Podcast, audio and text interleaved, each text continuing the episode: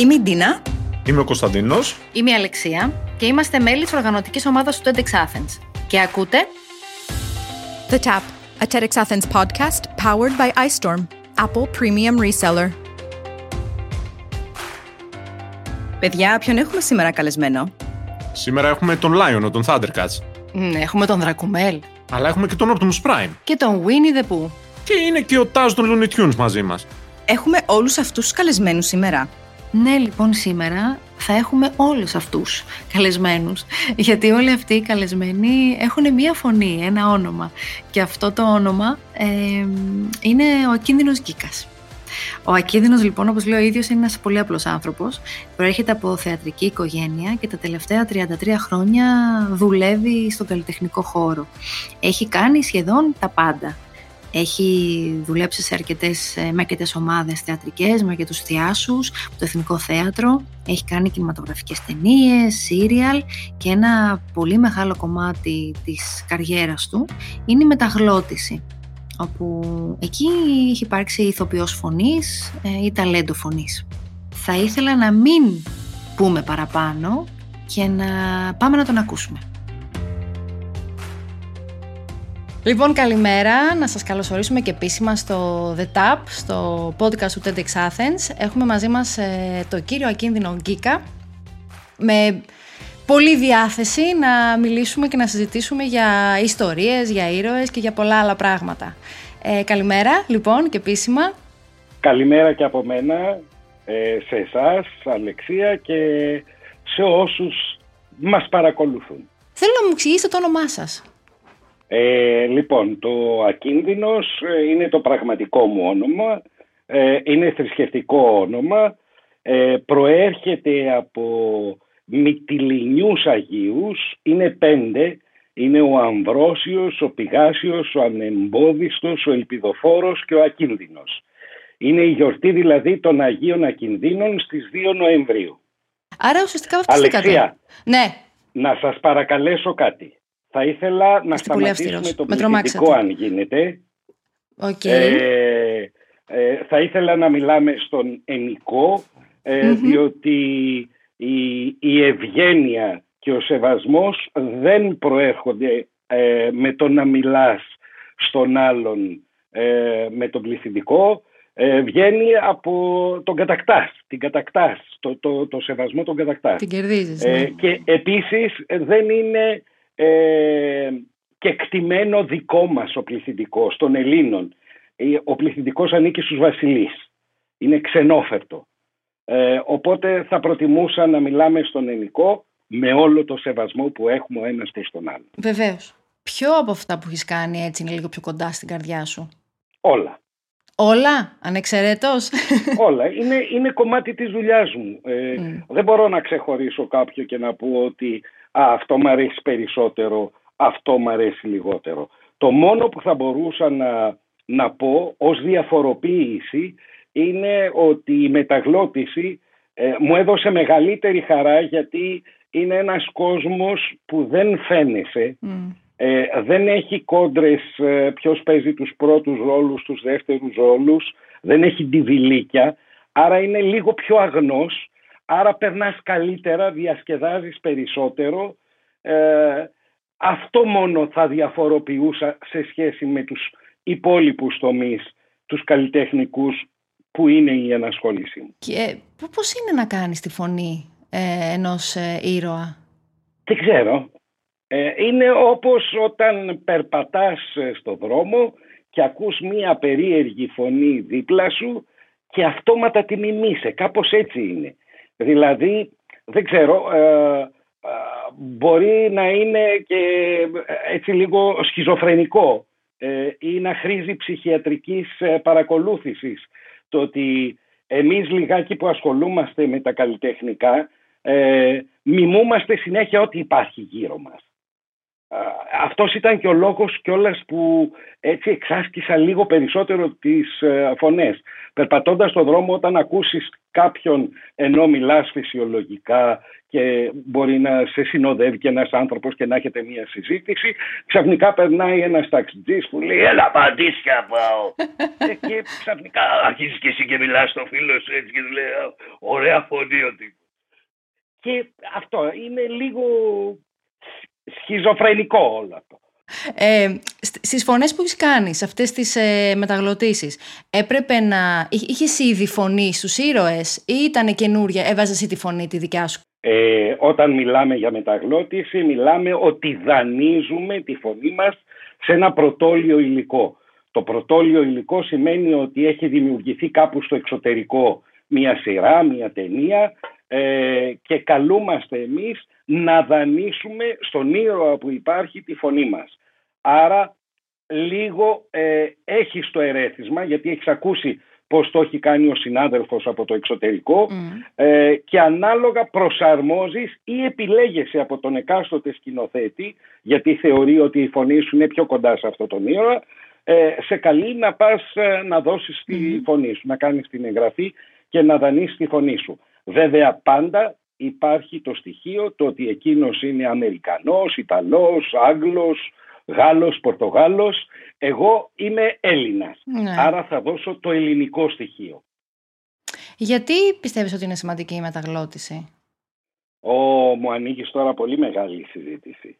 Ε, ε, είμαι από αυτούς που θα μπορούσες να χαρακτηρίσεις ιδεολόγους του χώρου. Και γιατί το λέω αυτό; Γιατί θεωρώ τη μεταγλώτηση μέγιστο πολιτιστικό και πολιτισμικό γεγονός, ε, το οποίο δυστυχώς δεν εφαρμόζεται στην Ελλάδα.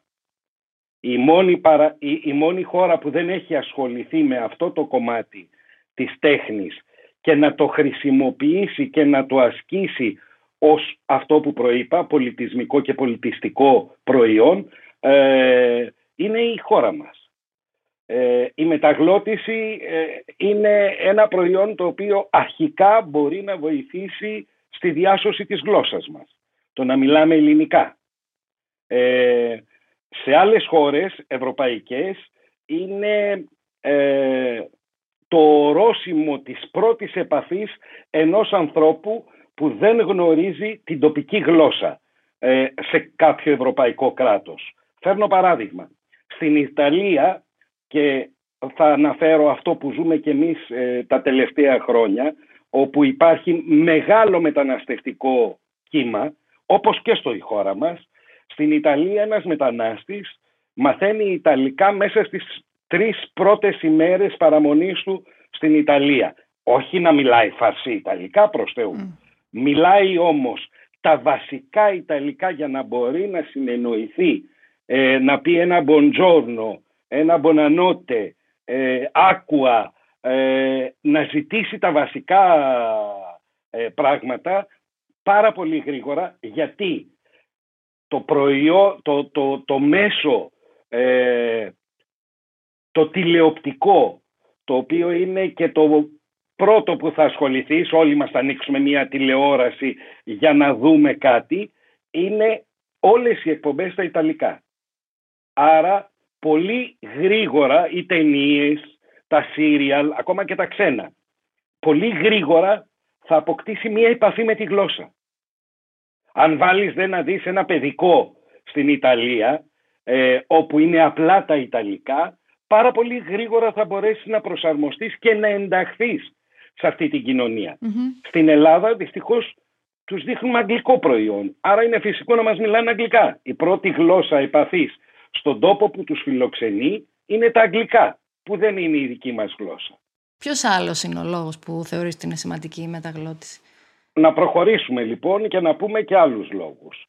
Σεβασμός πρώτα απ' όλα στους ανθρώπους που έχουν κάποια ειδικά Ε, είτε είναι αμαία αυτά, αυτοί, είτε είναι ε, ε, ηλικιωμένοι άνθρωποι ένας ηλικιωμένος άνθρωπος δεν μπορεί να παρακολουθήσει μια τηλεοπτική σειρά ή μια ταινία κινηματογραφική ε, με υπότιτλο. Ε, δυσκολεύεται. Έχει καταράκτη, έχει ελαττωθεί η όρασή του. Ε, η, η, ο τρόπος σκέψης δεν είναι τόσο γρήγορος ώστε να παρακολουθεί δύο ταυτόχρονες εικόνες. Γιατί ξέρετε ο υπότιτλος είναι μια δεύτερη εικόνα πάνω στην εικόνα. Τρέχει παράλληλα. Οπότε αν έχω και κάτι δύσκολο να παρακολουθήσω αρχίζει και αποσυντονίζεται. Χάνω την εικόνα που είναι η βασική, η εικονοπλασία, η σύνθεση των εικόνων που είναι η έβδομη τέχνη που μας προσφέρει ο κινηματογράφος και φυσικά η τηλεόραση ε, και παρακολουθώ τον υπότιτλο, την υπόθεση για να καταλάβω τη γλωσσα για να καταλάβω τι θέλει να πει η εικόνα αυτή, οι ήρωες που συμμετέχουν σε αυτή την εικόνα. Παρακολουθώ δηλαδή δύο τα ταινίες ταυτόχρονα και εκεί λίγο τα χάνω. Επίσης είναι θέμα ποιότητας, είναι θέμα πολιτισμού. Έχουμε, αν έχετε διαβάσει τελευταίες ε, ε, στατιστικές που έχουν γίνει, ε, ο αναλφαβητισμός στη χώρα μας είναι πολύ μεγάλος. Είναι ε, κοντά ε, λίγο πάνω από το 40%. Τα χρόνια της κρίσης πολλά παιδιά άφησαν το σχολείο. Ελλάδα δεν είναι μόνο η Αθήνα, η Θεσσαλονίκη, η Πάτρα, η Κρήτη, οι μεγάλες πόλεις. Είναι όλο, όλο το γεωγραφικό μήκος και πλάτος ε, του τόπου αυτού ε, που λέγεται Ελλάδα. Υπάρχουν λοιπόν πάρα πολλοί άνθρωποι που έχουν δυσκολία στο να διαβάζουν υπότιτλο. Πόσο μάλλον στο να ξέρουν την αγγλική, τη γαλλική, την ιταλική, την ισπανική γλώσσα.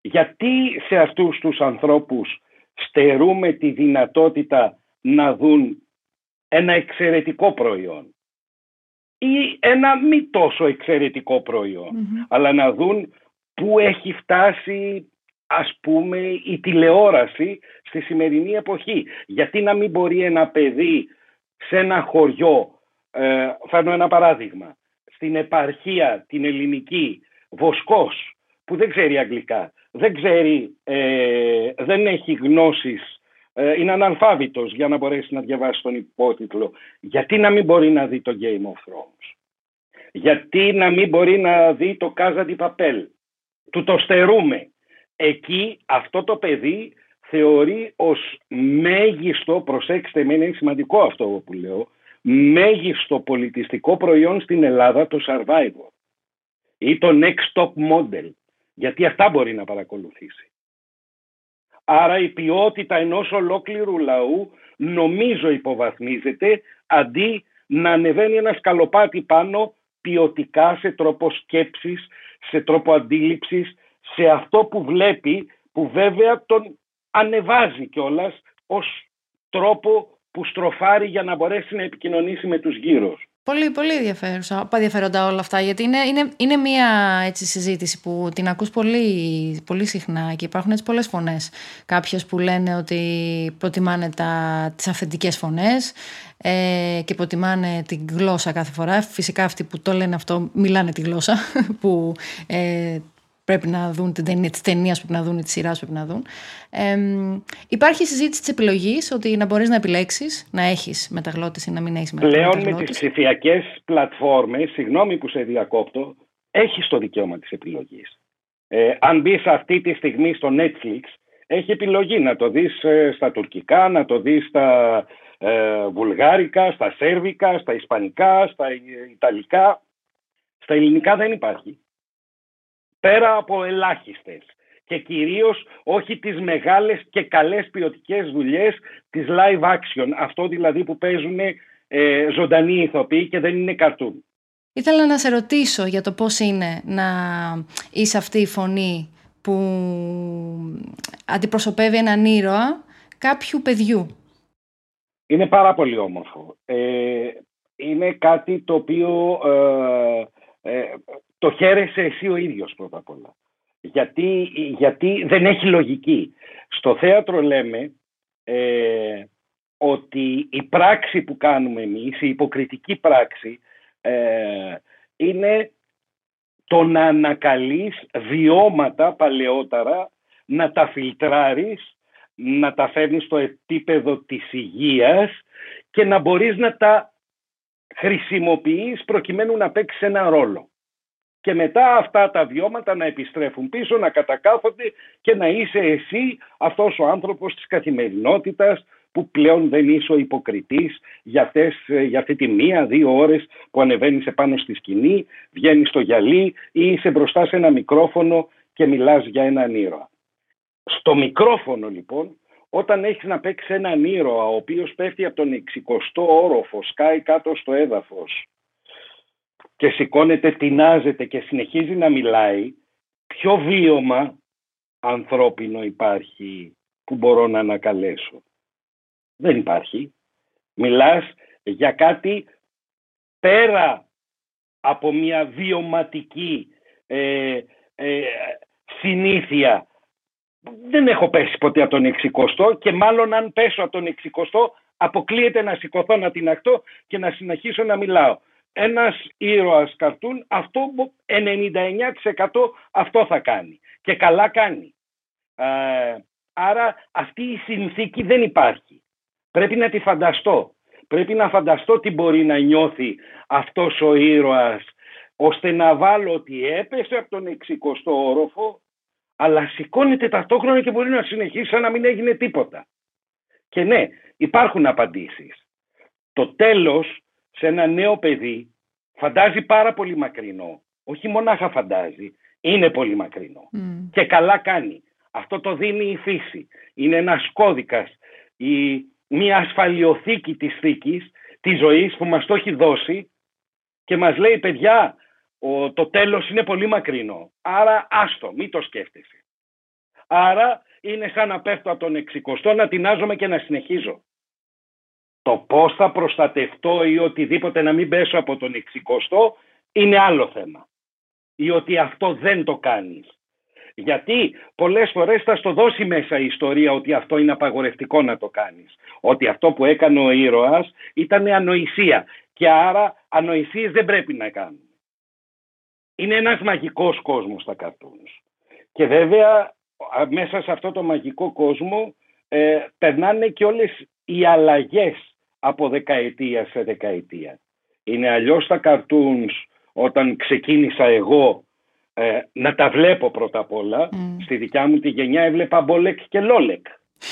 Ε, ή δεν υπήρχε καρτούν, δεν υπήρχαν τις Disney πιθανότατα η φαντασία που ήταν από τα πρώτα ε, καρτούνς, η, η Λέδη και ο Αλίτης ε, που θα μπορούσα εγώ να παρακολουθήσω. Ε, θυμάμαι το Ρομπέν το Δασόν έτσι παιδική εικόνα που είναι εκεί της δεκαετίας του 70, στα τέλη της δεκαετίας του 70. Στην τηλεόραση εμείς είχαμε τη Σουβλίτσα και τον Κλούβιο. Είχαμε τον Μπαρμπαμιτούση. Δεν είχαμε τέτοια πράγματα. Είχαμε κούκλες περισσότερο. άρα αλλάζουν οι δεκαετίες, αλλάζει αυτό που βλέπεις, ε, μετά τη δεκαετία του 80 τα καρτούνς άρχισαν να γίνονται ε, πιο πολύπλοκα, η τεχνική τους να γίνεται ε, εξαιρετική. Δεν μιλάω μετά όταν μπήκε η ψηφιακή τεχνολογία. Ε, παρόλα αυτά και στα σενάρια βλέπεις αυτές τις διαφοροποιήσεις. Εντελώς διαφορετικό το σενάριο που προσέφερα εγώ ε, ως ε, ε, ηθοποιός φωνής στη νεολαία της εποχής εκείνης ε, στα Thundercats.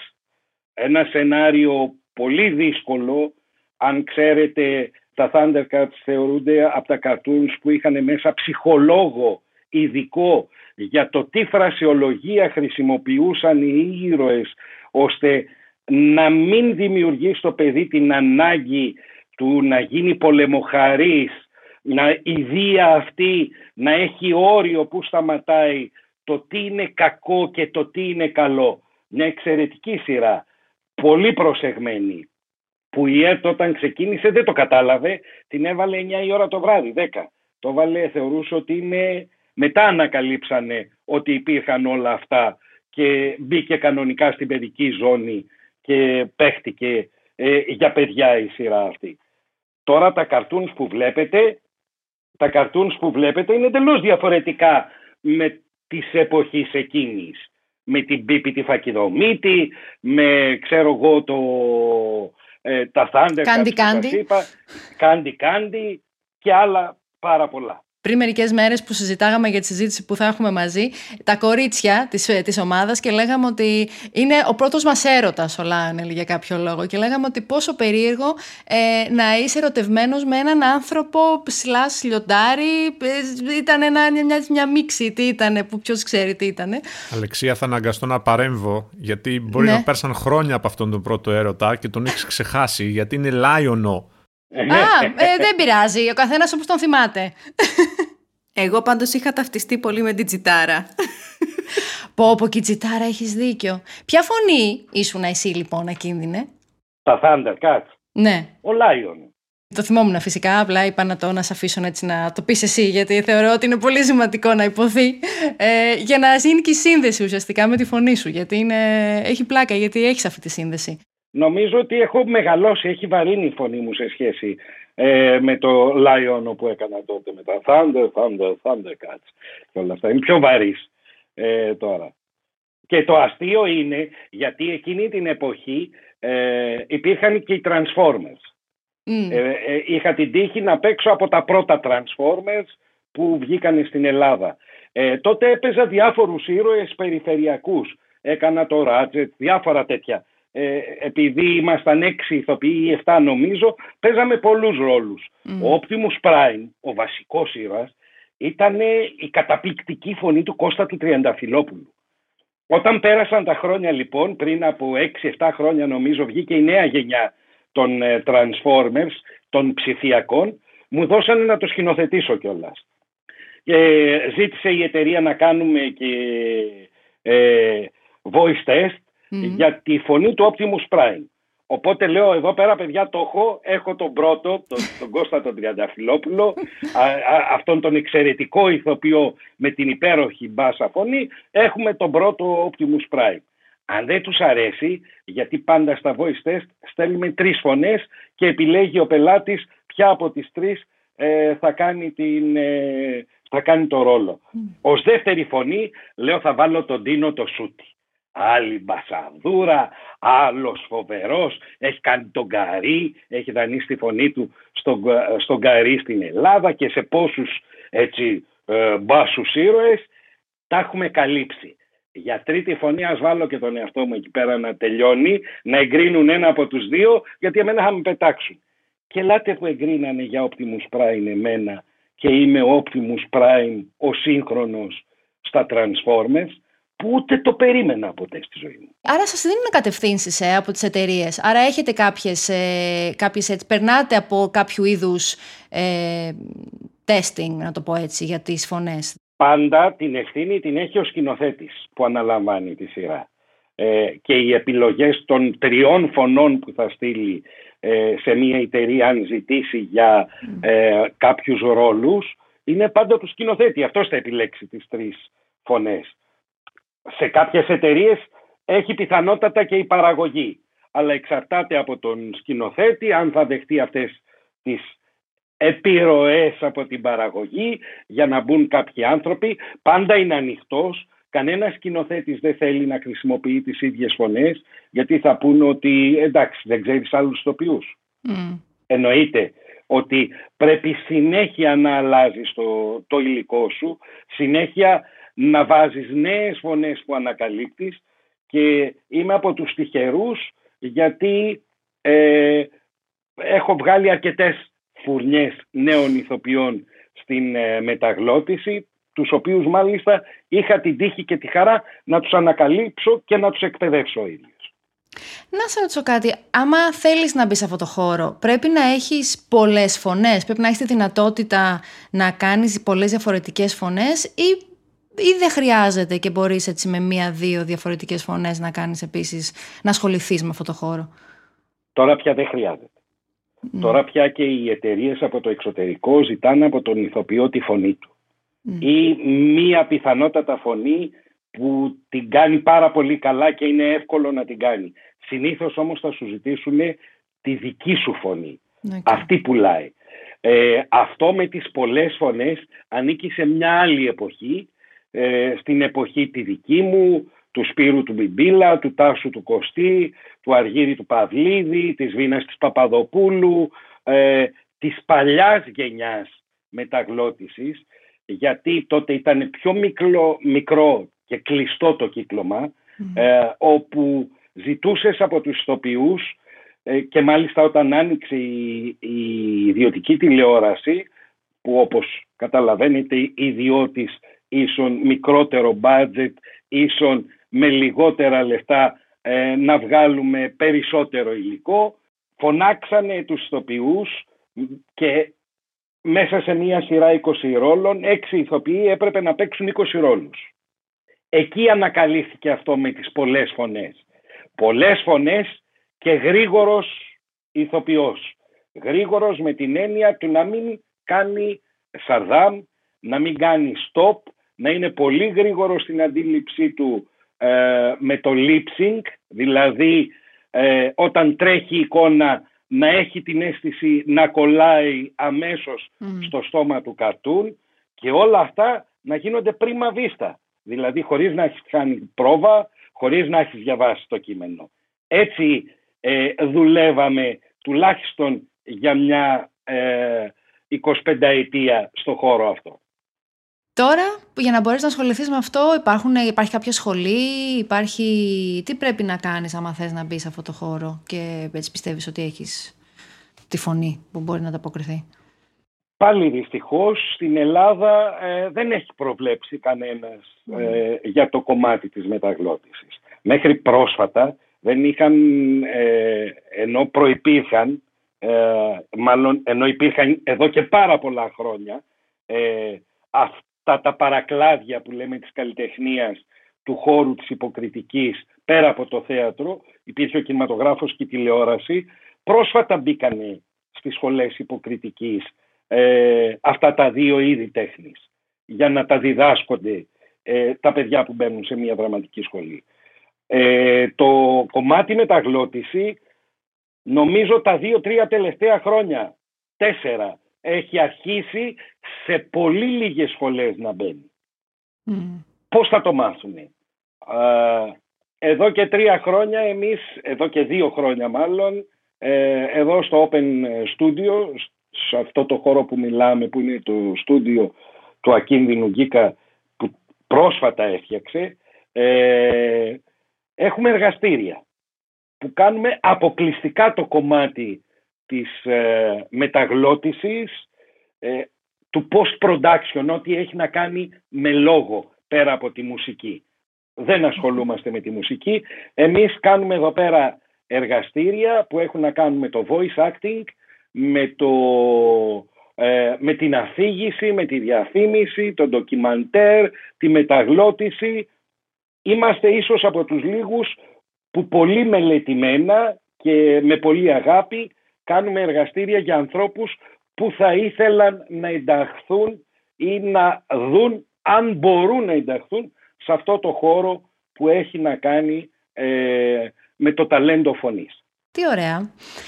Ανέφερες την αφήγηση και εκεί κόλλησα λίγο τώρα. Θα σου αλλάξω θέμα, θα σε βγάλω από τη μεταγλώτηση λίγο και θα σε ρωτήσω τι κάνει έναν καλό, έναν αφηγητή, καλό αφηγητή; Ε, έναν αφηγητή τι τον κάνει καλό. Μ, φοβερή ερώτηση και πολύ ωραία ερώτηση. η τεχνική. Όλα είναι θέμα τεχνικής. Ένας καλός αφηγητής πρέπει να μελετήσει εξαιρετικά το κείμενο το οποίο είναι να αφηγηθεί και αναλόγως προταστικά να πει αν μπορεί να το κάνει ή δεν μπορεί να το κάνει. Δεν είναι ότι μας δίνουν να το διαβάσουμε θέσφατο ότι θα είμαστε καλοί όταν το διαβάσουμε. Στον προφορικό λόγο πάντα. Πρέπει να επιλέγουμε πρέπει να μπορούμε να πούμε ότι αυτό δεν μου πάει το κείμενο, προτείνω να το διαβάσει ο τάδε συνάδελφος. Ή βρείτε ένα συνάδελφο που διαθέτει αυτά τα χαρακτηριστικά για να μπορέσει αυτό το κείμενο να υποθεί εξαιρετικά. Η αφήγηση λοιπόν και όλη η μορφή τέχνης, κάθε μορφή τέχνης, κρύβει υψηλή τεχνική. Άρα θέλει πολύ καλή ανάγνωση, καλή αποκρυπτογράφηση του κειμένου το οποίο πρέπει εγώ να παρουσιάσω και αφού μου πηγαίνει αυτό το κείμενο, το μελετήσω πολύ καλά, πρέπει να χρησιμοποιήσω όλη αυτή την τεχνική προκειμένου να κρατήσω το ενδιαφέρον αυτών που θα με ακούσουν.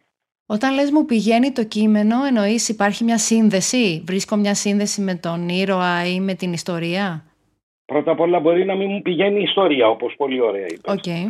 Ή μπορεί να μου πηγαίνει ο ήρωας.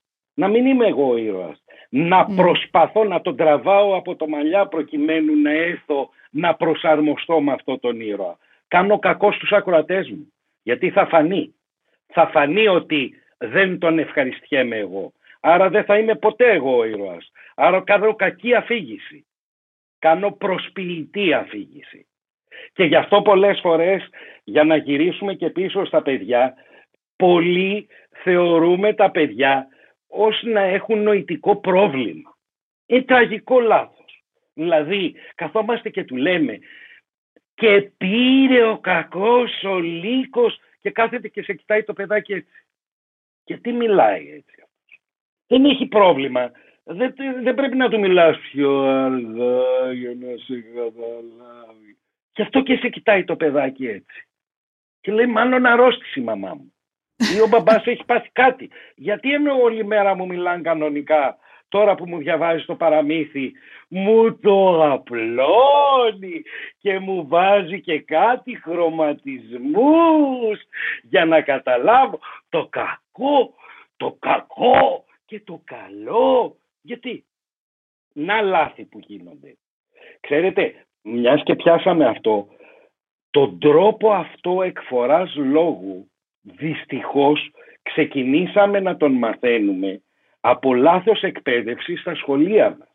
Γιατί κάποιοι φιλόλογοι καλοπροαίρετα, αγαπώντας την τέχνη, μας βάλανε ή μας πιέσανε να πούμε ένα πείμα σε μια εθνική εορτή χωρίς ποτέ να το μελετήσουμε, να καταλάβουμε ε, τι είναι και με ένα εξωτερικό τρόπο και με κακή διάθεση να αρχίσουμε να λέμε ένα πείμα.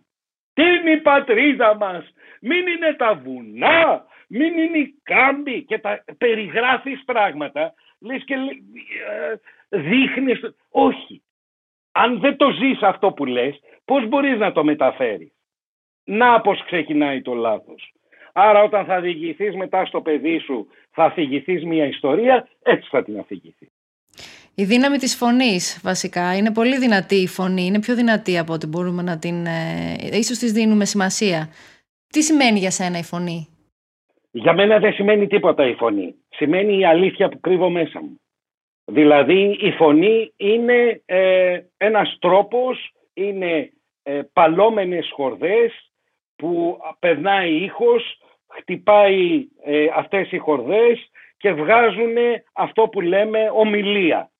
Ωραία, με κύματα τα οποία έρχονται στο άλλο μέσο που χρησιμοποιούμε το αυτή, ένα τύμπανο, μία μεμβράνη πάλεται, μεταφέρει σε ηλεκτρικά κύματα μέσα από τους νευρώνες μας και πάνε στον εγκέφαλο, αποκρυπτογραφούνται και καταλαβαίνουμε τι μας είπε ο άλλος. Άρα για μένα ε, δεν είναι τίποτα η φωνή. Τα πάντα εξαρτώνται από την αλήθεια μας, από το συνέστημά μας, αν κρύβουν αλήθεια αυτά που θέλουμε να πούμε στον άλλον, θα τα ευχαριστηθεί, πιστέψτε με. Είτε είναι καλά, είτε είναι κακά. Δεν έχει να κάνει, ακόμα και αυστηρός όταν θέλω να γίνω, κρύβει την αλήθεια μου. Ντίνα, για πες τώρα που κάνουμε διάλειμμα, ασχολείσαι ακόμη με το σχέδιο; Ναι, και το έχω πάει σε άλλο επίπεδο, αφού πλέον σχεδιάζω μόνο στο iPad Air. Εσύ πότε πήρες iPad Air και δεν μου το είπες; Δεν στο είπα, αλλά το πήρα πριν από λίγο καιρό. Το παρήγγειλα από την iStorm μαζί με το Apple Pencil. Κάνω όλα μου τα σχέδια, τα αποθηκεύω και μου δίνει απεριόριστες δυνατότητες. Είναι όμως να σχεδιάζει σε χαρτί. Είναι ακόμα καλύτερο που δεν το περίμενα. Η αίσθηση με το Apple Pencil είναι τόσο φυσική και η απόκριση τέλεια. Άσε που το χρησιμοποιώ και για πλοήγηση, για να διαβάζω και άλλα πολλά μέσα στην ημέρα. Κοίτα, επειδή χρησιμοποιώ χρόνια iPad, ήταν ανέκαθεν μια συσκευή πολύ εργαλείο για τα πάντα. Ακριβώς. Και στην iStorm με βοήθησαν να επιλέξω το κατάλληλο για εμένα και στο αγαπημένο μου χρώμα, το Sky Blue. Δεν υπάρχει κάποιο εξ, κάποιο έτσι κρυφό, κάποιο μαγικό υλικό, κάτι ε, που μπορείς να το, αναφέρει, να το αναφέρεις σαν εξ.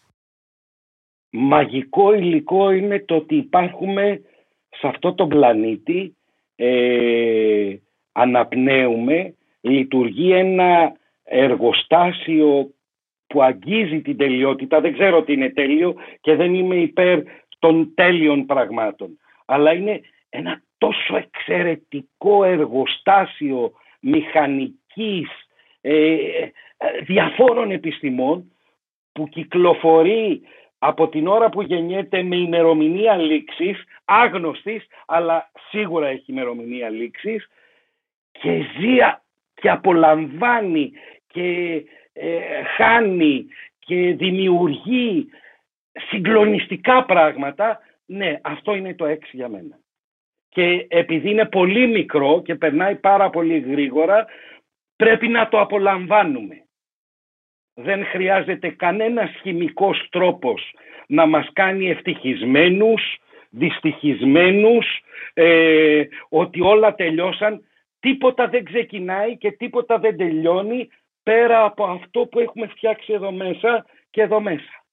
Άρα άμα σου ζήταγα να μας πεις έτσι, γιατί βιώνουμε πολύ ιδιαίτερες στιγμές ε, από πάρα πολλές πλευρές. Είτε αυτό θεωρήσουμε ότι είναι η πανδημία, είτε είναι αυτό που βιώνουμε τώρα με τις διάφορες αποκαλύψεις που έχουν συμβεί ειδικά στο χώρο των δικό σας, είτε με την αστυνομία, τέλος πάντων μην μπούμε σε λεπτομέρειες. Έχουμε μια εποχή αρκετά έτσι...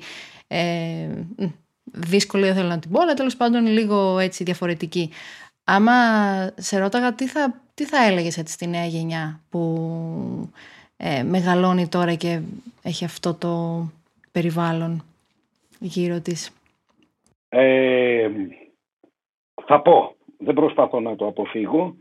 Θα ξεκινήσω όμως ε, παρεθεντικά και θα πω ότι ε, έως τώρα στη δική μου πορεία, στη δική μου διαδρομή σε αυτή τη ζωή μέχρι σήμερα, μέχρι αυτά τα τελευταία χρόνια, ήμουν ευτυχής γιατί διάβαζα την ιστορία.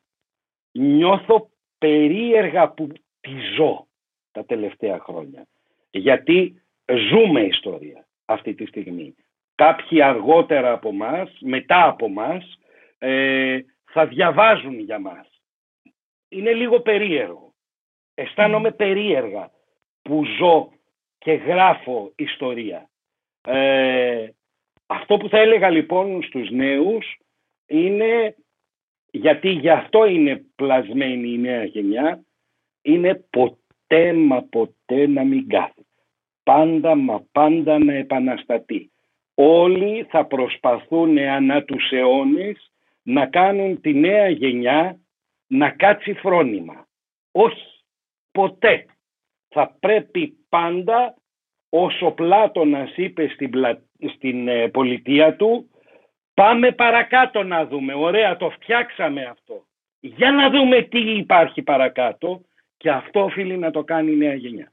Η παλιά γενιά τι οφείλει να κάνει; Νομίζω πάλι ότι η παλιά γενιά αυτό που έχει να προσφέρει αν τη ζητηθεί είναι την εμπειρία της. Όχι να την κάνει ρετσέτα και να την προσφέρει έτσι αφιδός γιατί δίθεν εκείνη ξέρει. Αν τη ζητηθεί από τη νέα γενιά μπορεί να προσφέρει το χρόνο ή τις ώρες που έχει καταγράψει ζωής πάνω σε αυτό τον κόσμο. Ε, καλό είναι να ακούει και να μιλάει λιγότερο και να αφήνει τους νέους να υποστούν τις συνέπειες των θετικών ακόμα και αρνητικών πραγμάτων που θα κάνουν. Πόση δύναμη έχει η ιστορία; Τεράστια. Τεράστια. Και δυστυχώς ε, προσπαθούν να μας αποκόψουν από την ιστορία μας. Είναι σαν να φυτρώσαμε σήμερα. Τραγικό λάθος. Δεν φυτρώσαμε. Αν δεν ξέρουμε από πού προερχόμαστε, δεν ξέρουμε πού θα πάμε. Και πολλοί προσπαθούν ε, να αλλάξουν την ιστορία προσπαθούν ε, να αποπροσανατολίσουν ε, από την ιστορία μας, από πού προερχόμαστε, μιλάω για τους πάντες, όχι για κάτι ε, ειδικό, ε, Και νομίζω ότι η νέα τάξη πραγμάτων θέλει ανθρώπους που φύτρωσαν την ώρα που γεννήθηκαν και να μην έχουν παρελθόν. Όσοι δεν έχουν παρελθόν για μένα δεν έχουν και μέλλον. Μάλιστα. Θα περάσω στην παραγωγή λοιπόν, στην επόμενη ερώτηση. Και θα ζητήσουμε από τον Κωνσταντίνο να μας μεταφέρει την ερώτηση που έχει αφήσει ο προηγούμενος ε, ομιλητής για τον επόμενο. Και ο επόμενος είσαι εσύ αυτή τη στιγμή. Κωνσταντίνε. Όπως είπε και η Αλεξία, σε κάθε επεισόδιο ρωτάμε τον καλεσμένο μας να κάνει μια ερώτηση στον επόμενο καλεσμένο χωρίς να έχει καμία ιδέα ποιος ή ποια μπορεί να είναι αυτός. Οπότε η ερώτηση που έχει προκύψει για εσένα είναι η εξής. Για ποιο πράγμα θα ήθελες να σε θυμούνται η επόμενη σου, η επόμενη γενιά ή και οι επόμενοι συνάδελφοι στο χώρο; ε, ε, είναι εξαιρετική ερώτηση γιατί είναι το μότο μου, είναι η σημαία μου γιατί υπάρχω σε αυτόν τον κόσμο. Θα ήθελα να με θυμούνται για το ότι ε, δεν πείραξα ποτέ κανέναν, δεν προσέβαλα ποτέ κανέναν και αν κατάφερα να προσφέρω έστω και ένα εκατομμυριωστό του χιλιοστού καλύτερο πράγμα από αυτό που παρέλαβα. Και, και τελείως τυχαία ο καλεσμένος που την έκανε είναι και συνάδελφος. Γιατί είναι από τον Γιάννη τον Παναγόπουλο, ο οποίος προφανώς δεν ήξερε βέβαια ότι θα έπεφτε σε σένα η ερώτηση, αλλά τελικά μάτσαρε πάρα πολύ καλά. Ε, είναι πολύ ωραία ερώτηση. Οπότε να ρωτήσουμε και τη δικιά σου ερώτηση τότε για τον επόμενο καλεσμένο καλεσμένη, χωρίς να έχεις και εσύ την παραμικρή ιδέα για το ποιος ή ποια μπορεί να είναι αυτός. Ωραία. Θα τον ρωτούσα ε, αν θεωρεί ότι πραγματικά έζησε ελεύθερος στη ζωή του έως τώρα. Το καταγράφουμε και θα έχει την ευκαιρία στο επόμενο επεισόδιο να δούμε πώς θα απαντήσει αυτή την ερώτηση πραγματικά. Εγώ αυτό που ήθελα να ρωτήσω, καθαρά προσωπική περιέργεια, ε, γιατί καταρχάς πιστεύω ότι πλέον και το voice acting και το voice over acting το έχουν λίγο και στις μεγάλες χώρες που έχουν τις παραγωγές τις μεγάλες, το έχουν λίγο ρηγμένο σε δεύτερη κατηγορία acting. Δεν το θεωρούν πάντα στο, στο ίδιο επίπεδο. Όσον αφορά στο πώς, το, στο πώς το βραβεύουν και στο πώς το προωθούν κυρίως, από αυτή την άποψη. Ε, ε, ε δεν είναι να δώσεις βραβεία ε, στο ε, στο voice acting γιατί είναι μια υποκατηγορία. Στην υποκατηγορία όμως αυτή, ε, όπως μάλλον θα σου απαντήσω διαφορετικά, ε, στο, στον κινηματογράφο που παίρνουν όλα αυτά τα βραβεία, το ξέρετε ότι ο ηθοποιός, αυτός που συμμετέχει σε μια ταινία, είναι ένας κάκιστος έως πολύ μέτριος ηθοποιός που έχει ένα coach που του μαθαίνει το ρόλο που είναι συνήθως θεατρικός ηθοποιός υψηλού επίπεδου και του διδάσκει πώς να παίξει το ρόλο. Δεν το ξέρουμε. Απλώς θα πληρώνεται αδρά και είναι στο από πίσω, στη, στη σκοτεινή πλευρά του φεγγαριού. Επίσης, στη φωνή δανείζουν σε όλες τις χώρες αυτό που λέμε δηλαδή ε, voice talent ή voice actor είναι συνήθως θεατρικοί ηθοποιοί σπουδαίας ε, υποκριτικής ικανότητας γιατί έχουν τη δυνατότητα όλα τα συναισθήματα όλα αυτά να τα περνάν μόνο μέσα από τη φωνή τους χωρίς ο άλλος να βλέπει γκριμάτσα, έκφραση, σωματική κίνηση στα περνάει όλα με τη φωνή που σημαίνει ότι θέλει υψηλού επίπεδου εκπαίδευση. Δεν το ξέρει πάλι ο κόσμος. Γι' αυτό και λέμε voice talent ή ε, ε, voice actors. Ε, τα διαχωρίζουν, δεν τα διαχωρίζουν, όλους ταλέντα τους λέμε, γιατί μπορεί να επιλέξουμε ένα ταλέντο που επειδή είναι πολύ καλός δημοσιογράφος, ο Παλομπαρίνη ας πούμε έχει μια ικανότητα να μιλάει για τη Φόρμουλα 1 ε, ή για ποδόσφαιρο ξέρω εγώ, θα τον επιλέξει σε μια μεταγλώτηση να το βάλεις. Έχει γίνει κιόλα στα Cars ε, τις εκφωνήσεις τις έκανε ο Παλομπαρίνη που ανέφερα. Ε, γιατί είχε, το είχε. Ένας ηθοποιό δύσκολα θα πιάσει το ρυθμό ενός speaker εξειδικευμένου σε αυτό το πράγμα. Άρα παίρνεις ένα όνομα που είναι γνωστό σε αυτό το είδος και το χρησιμοποιείς. Αλλά εγώ θα ήθελα να σας αναφέρω για κάτι ας πούμε που χρόνια κυκλοφορεί, μια, έτσι, ένα παραμύθι ωραίο. Ε, όλοι έχετε δει τον Ιησού από τη Ναζαρέτ. τον κύριο Πάουελ Ναι. που έκανε τον Ιησού. Φυσικά. Ότι η καριέρα του καταστράφηκε γιατί έπαιξε τον Ιησού και έκανε μία ταινία. Εγώ θα ήθελα πολύ να είμαι ο κύριος Πάουελ γιατί από τότε που καταστράφηκε η καριέρα του είναι ο βασικός speaker όλων των ντοκιμαντέρ του BBC και βγάζει εκατομμύρια λίρες. Θα ήθελα πολύ να είχα μια τέτοια.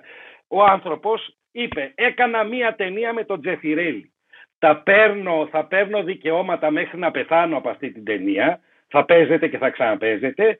Δεν χρειάζεται να με βλέπουνε. Πήγε λοιπόν γιατί έχει μια συγκλονιστική φωνή. Τον βούτυξε το BBC και ό,τι πρώτης γραμμής ντοκιμαντέρ, ψάξτε το, θα δείτε. Πάουελ. Και βέβαια αμείβεται αδρά γι' αυτό. Πρόσφατα μάλιστα ε, διάβαζα ότι τον καλέσανε για μία σειρά ντοκιμαντέρ που θα πάρει και με την οποία θα αμυφθεί νομίζω κοντά στα 2,5 εκατομμύρια λίρες. Ε, θα το ήθελα κι εγώ. Πολύ, πιστέψτε Δεν με. δεν το λες κατεστραμμένη καριέρα. Ε, Εσύ, Ακίνδυνε, ποιο έχεις άμα ήταν να πεις ένα ρόλο voice, ε, voice acting ρόλο που είτε άλλαξε το κομμάτι αυτό το, τον τομέα είτε είναι πιο χαρακτηριστικό σαν το, το καλύτερο, σαν το μεγαλύτερο κατόρθωμα σε voice acting είτε αγγλικά είτε ελληνικά. Ποιο θεο... δικό μου; Γενικά, Ή- γενικά, γενικά, ή, γενικά. ή από αυτά που έχω ακούσει. Είναι Γενικά πάρα από- πολλά. Είναι πάρα πολλά. Είναι πάρα πολλά. Ε, αν Είναι πεις πάρα δικό σου, πολλά. Ε, δικό μου κα- όλα. Δεν ξεχωρίζω κανένα. Είναι, είναι πώς να σας το εξηγήσω. Είναι δημιουργία. Ναι. Δηλαδή μαζί με το σκηνοθέτη ο οποίος σου δίνει, σου πετάει όλη την τροφή προκειμένου να, να μπορέσεις μ, να κάνεις μία σύνθεση, να φανταστείς και να δημιουργήσεις ένα ρόλο, ε, εννοείται ότι κάθε ρόλος είναι κομμάτι σου. Δεν θα χρησιμοποιήσω το κοινότοπο ε, είναι παιδί μου, όχι δεν είναι παιδιά μου, αλλά είναι κομμάτι μου. Είναι, είναι κομμάτι του ακίνδυνου το οποίο μέσα από μία σύνθεση πραγμάτων βγαίνει και γίνεται ένας ήρωας. Πολλές φορές έλεγα, να ένα πρακτικό παράδειγμα, με τον Τάσο το Μασμανίδη, ε, ε, όταν γράφαμε για τον πρώτο Sky με την, κάτω στην Αργαίο με την οικογένεια Σοφιανού, έκανα, ήταν ένα καρτούνο που έκανα ένα διαστημικό ταξιτζή, ο οποίος ήταν ε, συνέχεια μεθυσμένος. Και του είχα βάλει μια φωνή, μιλούσε συνέχεια, «Ω, πω, πω, πω, τι να πέφτουμε, όχι, ναι, ω, πέφτουμε και... Μετά από κάποια χρόνια λοιπόν, ανοίγει ένας ρόλος της Disney και μου λέει ο Τάσος, έλα, θα στείλω εσένα για να πάρεις αυτό το ρόλο, τον οποίο το κάνω μέχρι σήμερα. Είναι ο Ludwig von Drake, ο επιστήμονας πάπιος της οικογένειας των Ντάκ. Του λέω, Τάσο, αυτός είναι μεγάλος σε ηλικία. Πώς θα το. Μου λέει, θα πάρεις το μεθυσμένο τον ταξιτζή, θα βάλεις, θα βάλεις λίγα στοιχεία του Χρυσομάλη και θα τον κάνεις πιο ιντελεκτουέλ να είναι επιστήμονας. Το σκέφτομαι, το σκέφτομαι και έφτιαξα τον ήρωα που είναι ο Λούντβιχ σήμερα που μιλάει έτσι και είναι βεβαίως παιδιά μου θα σε φτιάξω σήμερα ένα αλλά ο ήρωας είναι από το μεθυσμένο ταξιτζή. Όλοι οι ήρωες είναι έτσι. Όλοι οι ήρωες είναι μια σύνθεση πραγμάτων. Αυτό επειδή είπες Disney και νομίζω και εγώ αλλά και η Αλεξία από όσο ξέρω και η Ντίνα φαν της Disney γενικότερα όλων των ε, Pixar, και ε, animation fan, ναι. γενικότερα και Pixar σαν το δεύτερο κομμάτι της αλλά νομίζω αν θα έπρεπε ένας ρόλος που καθόρισε νομίζω τουλάχιστον στο, σε αυτό το κομμάτι της Disney το voice over ήταν ε, Robin Williams σαν Genie στο Aladdin που άλλαξε και τον τρόπο που δούλευα νομίζω από εκεί και μετά πάνω στο, στο voice over. Ε, τώρα μιλάτε για ένα ε, σπουδαίο ταλέντο που έφυγε πολύ γρήγορα από τη ζωή. Ένα ταλέντο το οποίο ε, δεν μαζεύεται, έκανε πραγματικά ό,τι ήθελε ε, και γι' αυτό είναι και τόσο συγκλονιστικός ο ρόλος του στο Αλαντίν. Όπως εγώ θα μπορούσα να αναφέρω ε, στην DreamWorks τον ρόλο του Eddie Murphy ε, ως ε, γάιδαρος. Ε, που πάλι έχουμε ένα ταλέντο που δεν μαζεύεται και κάνει ό,τι θέλει. Και είναι φυσικό ε, όταν έχεις τέτοιους κομικούς που πραγματικά συνθέτουν και κάνουν στο δευτερόλεπτο απίστευτα πράγματα, ε, τους αφήνεις και παίρνεις ε, τα μέγιστα από αυτούς. Το έχω ζήσει κι εγώ. Το έχω ζήσει με το Γιάννη το Ζουγανέλη, στον Απεσιότατο που ήταν δική μου επιλογή ο Γιάννης ο Ζουγανέλης να παίξει αυτό το ρόλο και που ενώ έχουμε συγκλονιστική συνεργασία μαζί με τον Γιάννη, αγαπιόμαστε πολύ, ε, μου είπε πες μου τι θέλεις να κάνω, εγώ αυτό που προσπαθούσα να πάρω από τον Γιάννη είναι την τρέλα του για να βγεις στο ρόλο. Και νομίζω αν υπάρχει μια κάποια επιτυχία στην ελληνική βερσιόν του απεσιότατου οφείλεται στο Γιάννη και μόνο στο Γιάννη και την τρέλα που έχει ο Γιάννης.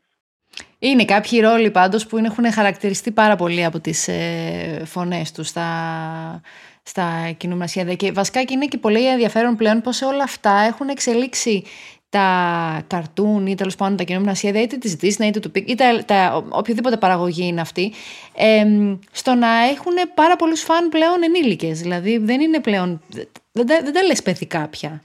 Εδώ έχουμε ένα έλλειμμα το οποίο προσπαθούμε εδώ και καιρό εμείς τουλάχιστον στο Open και με επιστολές και επαφές που έχουμε με το εξωτερικό ε, είναι, ε, δεν ξέρω κατά πόσο είσαστε fans, ε, τον άνιμε. Ε, τα άνιμε έχουν κακο, πραγματικά τα έχουν κακοχειριστεί στην Ελλάδα. Γιατί όταν τα άνιμε είναι για διάφορες ηλικίες. Ε, στην Ελλάδα τα πήρανε και θεωρούσαν ότι μιλάνε σε παιδάκι 8 χρονών.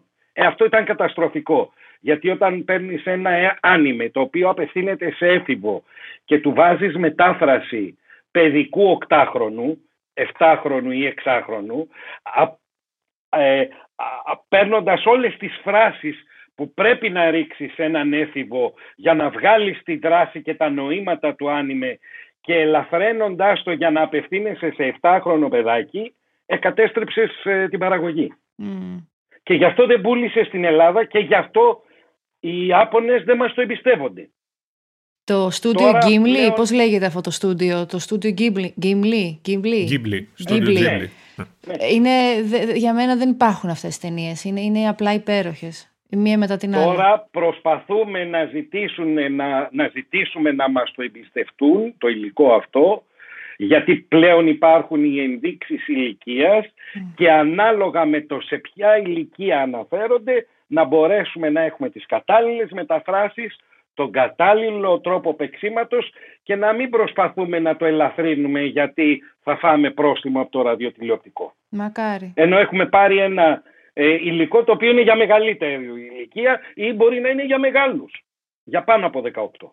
Και υπάρχουν και μεταγλωτήσεις οι οποίες έχουν γίνει πολύ καλύτερα στα ελληνικά, στα γαλλικά, ξέρω εγώ, από ό,τι ήταν το πρωτόλιο. Γιατί όταν κάνεις ε, μεταγλώτηση σε ένα προϊόν και μάλιστα είναι και καλό αυτό το προϊόν, ε, προσπαθείς να το μεταφέρεις να μιλήσει και, και στη χώρα που το φτιάχνεις. Παραδείγματος χάρη, έχω κάνει μία ταινία που λέγεται ε, «Το μπάτε σκύλια λέστε». Μία από τις ταινίες που έγιναν πριν από πέντε χρόνια, ξέρω. Η ταινία αυτή αναφέρεται στη Νέα Υόρκη και μόνο για νεοουρκέσους. Αναφέρει μέσα στην ταινία και λέει ένα ζώο σε ένα άλλο ζωάκι, ξέρεις πώς πάει το real estate στο Μανχάταν εχέστηκε το παιδάκι το Ελληνόπουλο και δεν το ενδιαφέρει τι γίνεται με το real estate. Αν του λέγες για την Κυψέλη το Παγκράτη που πάλι δεν θα ασχοληθεί θα μπορούσες να φτιάξεις ένα αστείο που να απευθύνεται στη μαμά ή τον μπαμπά που το συνοδεύει για να πάει να δει. Υπάρχουν λοιπόν και ταινίες οι οποίες είναι αδύνατο να μιλήσουν. Υπάρχουν ταινίες που μπορείς πραγματικά να μεταφέρεις πράγματα. Ε, μία ταινία που εγώ έχω ξεφύγει σκηνοθετικά ε, και έχω βάλει απίστευτα πράγματα δηλαδή από αστεία έχω αλλάξει το κείμενο που άμα δείτε την original και την ελληνική θα πείτε πού τα βρήκε όλα αυτά πουθενά μου κόλλαγαν στους ρόλους και τα έβαλα και μάλιστα φτιάχτηκαν και αστεία και φράσεις που μετά κυκλοφορούσαν και στο δρόμο. Ήτανε το Ραλφ και η πρώτη ταινία το Ράλφ η επόμενη πίστα και το Ράλφ εναντίον ίντερνετ. Εκεί ξέφυγα. Επειδή δεν μου βάλε η Disney ένα stop, δεν ήθελε να στείλω script και να είναι εγκεκριμένο το script, Άρχισα να βάζω ό,τι αστείο κόλλαγε ε, στη Βανέλοπη και στον ε, Ράλφ. Πήρα και έριχνα αστεία. Ας πούμε τη φράση που μετά έγινε και πολύ γνωστή, το ότι τι, που λέει ο, η Βανέλοπη, ότι τι. Ε, βγήκε και το λέγανε και πολλοί κόσμος έξω. Δηλαδή το ότι τι. Ε, ή η άλλη φράση που έλεγε ο Ράλφ, άντε για, άντε, αν δεν τα πούμε τα λέμε. Ήτανε μέσα από αυτές τις ταινίες που μας ήρθαν εκείνη τη στιγμή και τις βάλανε, τις είπαν οι ήρωες και μείνανε. Ο ξένος ήρωας δεν λέει αυτό. Λέει άλλα πράγματα. Εγώ θέλω να σου κάνω άλλη μια ερώτηση και θέλω να σου κάνω μια ερώτηση που έχει να κάνει με τον ήρωα. Τι έχει να κάνει με αυτή την έννοια του ήρωα. Ποιος είναι ο ήρωας, τι κάνει έναν ήρωα ήρωα. Ε, το λέμε και το ξαναλέμε, είμαστε σε μια εποχή που έτσι ιστορίες, ήρωες ε, κυκλοφορούν γύρω μας, ε, ανεβαίνουν, κατεβαίνουν. Πώς, πώς, πώς δουλεύουμε με αυτή την έννοια, πια. Δεν δουλεύουμε με αυτή την έννοια, δουλεύουμε με την λανθάνουσα έννοια του υπερήρωα που μας λανσάρει ο αμερικάνικος πολιτισμός, δυστυχώς. Δεν είναι αυτό ο ήρωας, ξέρουμε πολύ καλά τι, τι είναι ήρωας. Ε, κανένας μας δεν είναι ήρωας μέχρι τη στιγμή που θα κάνει την ηρωική πράξη. Όλοι είμαστε κότες. Είναι ε, μάλιστα σε μάθημα ψυχιατρικής ε, στο Πανεπιστήμιο ε, όταν καθηγητής ρώτησε όλους που ήταν μέσα στους, στο αμφιθέατρο τους φοιτητές ε, νομίζω τριτοετής της ιατρικής, τους ρώτησε ποιοι από εσάς θα κάνατε μια ηρωική πράξη, σήκωσε το 98% της αίθουσας. Είπε λοιπόν εσείς αποκλείεται να την κάνετε. Οι υπόλοιποι που δεν το σήκωσαν παίζει να την κάνουν. Γιατί είναι θέμα επιλογής στη στιγμή εκείνη. Κάνεις μια επιλογή. Δηλαδή βλέπεις κάτι μπροστά και λες ε, όχι θα, θα, θα φύγω. Ξεχνάς δηλαδή το τι γίνεται γύρω σου, κάνεις, χωρίς εσύ να θεωρείς ότι κάνεις κάτι ε, ηρωικό. Κάνεις μία επιλογή, την πραγματοποιείς και μετά οι άλλοι σε χαρακτηρίζουν ή βλάκα ή ήρωα. Άρα ουσιαστικά τον ήρωα το κάνει ηρωική πράξη; Το κάνει η στιγμή και το αποτέλεσμα της πράξης. Δεν είναι ότι βγαίνει ο Σπάιντερμαν ή ο Τάδε και καθαρίζει 100 και έγινε η πόλη όμορφη και τι ωραία. Αυτό είναι, το, ε, ξέρω εγώ, είναι το 25η Μαρτίου των Αμερικανών. Ο Κολοκοτρώνης, ο Παπαφλέσας και τα υπόλοιπα παιδιά δεν είχανε, ε, βάλανε το Spider-Man και το... Γι' αυτό και το λέω εγώ το αμερικανικό έπος. Σε ευχαριστούμε πάρα πολύ για σήμερα. Εγώ ε, έχω μια λίστα ερωτήσεων που δεν την έχω καλύψει και θα μπορούσα να μιλάω άλλο τόσο και πολύ παραπάνω μαζί σου, η αλήθεια είναι. Ε, θα ήθελες να μας πεις κάτι το οποίο έτσι δεν υπόθηκε σε αυτή τη συνάντηση, σου αφήσαμε έτσι, το αφήσαμε έξω και θα ήθελες να το αφήσεις σαν τελευταίο ε, μήνυμα από σένα; Θα ήθελα να κλείσω, γιατί είσαστε όλοι νέοι άνθρωποι θα ήθελα να κλείσω με μια φράση η οποία δεν είναι δικιά μου. Είναι του Νικόλα του Άσιμου, που είχα την τύχη, λόγω του ότι μεγάλωσα στα εξάρχεια, ε, να τον έχω ζήσει αρκετά. Θα κλείσω λοιπόν με αυτή τη φράση. Ο κόσμος στρέφει και περιστρέφεται. Το παν είναι να βγει στη βόλτα. Όλα τα άλλα είναι μπιπ.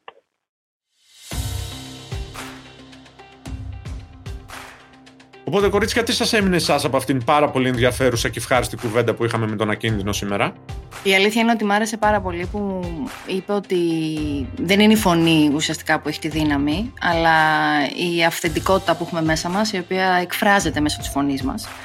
Ε, και επίσης ότι ο παιδικός μου έρωτας που τόσα χρόνια τον αποκαλούσα Lionel δεν ονομαζόταν ποτέ Lionel αλλά Lionel. Μην ανησυχείς γιατί και εγώ το ίδιο νόμιζα ότι τον έλεγαν Lionel, επομένως μην νιώθεις άσχημα. Εμένα μου έκανε τρομερή εντύπωση που μας είπε ότι όταν μιλάμε στα παιδιά και τους λέμε παραμύθια, χρησιμοποιούμε λάθος τόνο φωνής. Και αυτό ήταν κάτι που δεν το είχα σκεφτεί ποτέ. Μου έκανε τρομερή εντύπωση αυτό. Εσένα, Κωνσταντίνε; Εγώ αυτό που θέλω να πω είναι ότι θα μπορούσαμε να μιλάμε για ώρες σχετικά με voice over acting και γενικότερα για ηθοποιούς ή προσωπικότητες οι οποίες κάνανε φωνές σε πάρα πολλούς χαρακτήρες. Και αυτό που πρέπει να πω είναι ότι έχοντας ακόμα όλες αυτές τι φωνές του ακίνδυνου να αντιχούν στο μυαλό μας και στα αυτιά μας από όλα αυτά τα χρόνια, δεν φοβόμαστε πια τα αρχαία πνεύματα του κακού και κανένα μάμρα. This was The Tap, a TEDx Athens podcast powered by iStorm, Apple Premium Reseller. Μην ξεχάσετε να μας ακολουθήσετε σε όποια δωρεάν πλατφόρμα podcast προτιμάτε για να λαμβάνετε πρώτες και πρώτοι τα νέα επεισόδια. Αφήστε μας μία αξιολόγηση, η γνώμη σας είναι σημαντική για εμάς και πείτε το στις φίλες και τους φίλους σας. Ευχαριστούμε που μας ακούσατε.